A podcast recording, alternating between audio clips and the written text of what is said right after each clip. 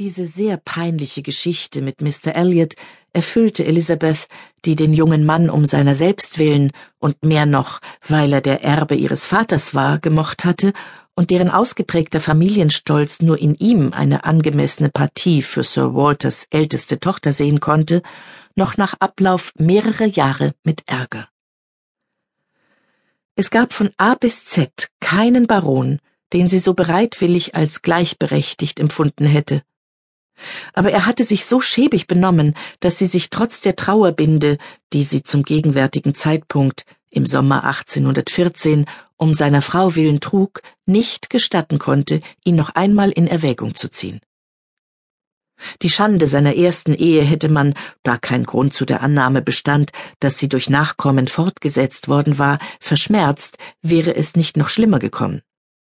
Aber er hatte, wie sie durch die übliche Einmischung wohlmeinender Freunde erfahren hatten, sehr abfällig von ihnen allen, sehr beleidigend von dem Blut, zu dem er gehörte, und dem Titel gesprochen, der später auf ihn übergehen würde. So etwas war unverzeihlich. Das waren Elisabeths Gesinnungen und Gefühle. Das waren die Sorgen und Aufregungen, die Eintönigkeit und Vornehmheit, Luxus und Nichtigkeit ihres alltäglichen Lebens erträglicher und abwechslungsreicher machen sollten. Das waren die Empfindungen, die einem langen, ereignislosen Aufenthalt in dem immer gleichen ländlichen Zirkel Interesse geben, die Leere beseitigen sollten, wo nützliche Tätigkeiten außerhalb, Begabungen und Talente innerhalb des Hauses fehlten, um sie zu füllen.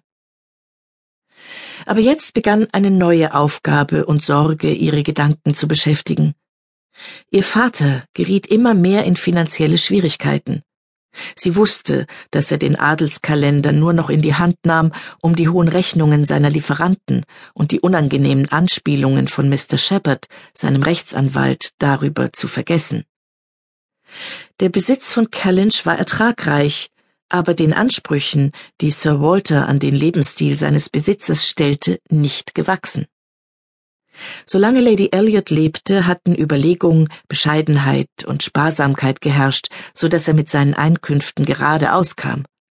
Aber mit ihr war auch alle Rechtschaffenheit dahingegangen, und seit der Zeit hatte er ständig über seine Verhältnisse gelebt.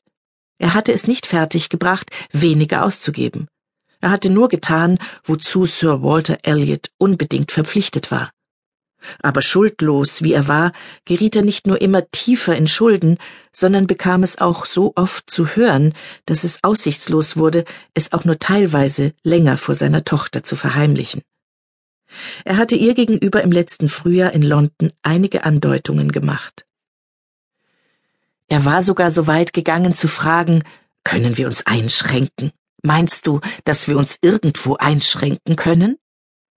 Und Elisabeth, das muss man ihr lassen, hatte im ersten Eifer weiblicher Panik ernsthaft darüber nachgedacht, was zu tun sei, und schließlich die beiden folgenden Sparmaßnahmen vorgeschlagen. Einige unnötige Wohltätigkeitsspenden zu streichen und von einer Neumöblierung des Wohnzimmers abzusehen wozu ihr später noch der glückliche Einfall kam, Anne diesmal, wie es sonst ihr jährlicher Brauch gewesen war, kein Geschenk mitzubringen. Aber diese Maßnahmen, so sinnvoll sie auch sein mochten, wurden dem tatsächlichen Ausmaß des Übels, das in seiner ganzen Tragweite ihr zu gestehen Sir Walter sich bald danach genötigt sah, bei weitem nicht gerecht. Elizabeth hatte keine tiefer greifenden Hilfsmittel vorzuschlagen, Sie fühlte sich genau wie ihr Vater missbraucht und unglücklich. Und sie waren beide außerstande, Wege zu finden, ihre Ausgaben einzuschränken, ohne auf unerträgliche Weise ihre Würde zu beeinträchtigen oder auf ihre Annehmlichkeiten zu verzichten. Es gab nur einen kleinen Teil seines Besitzes, den Sir Walter veräußern konnte, aber hätte er sich von jedem Stückchen Erde trennen können, es hätte nichts genutzt. Er hatte sich, soweit es in seiner Macht stand, zu Hypotheken herabgelassen, aber er würde sich nie dazu herablassen, zu verkaufen. Nein, so weit würde er den Familiennamen nicht entehren.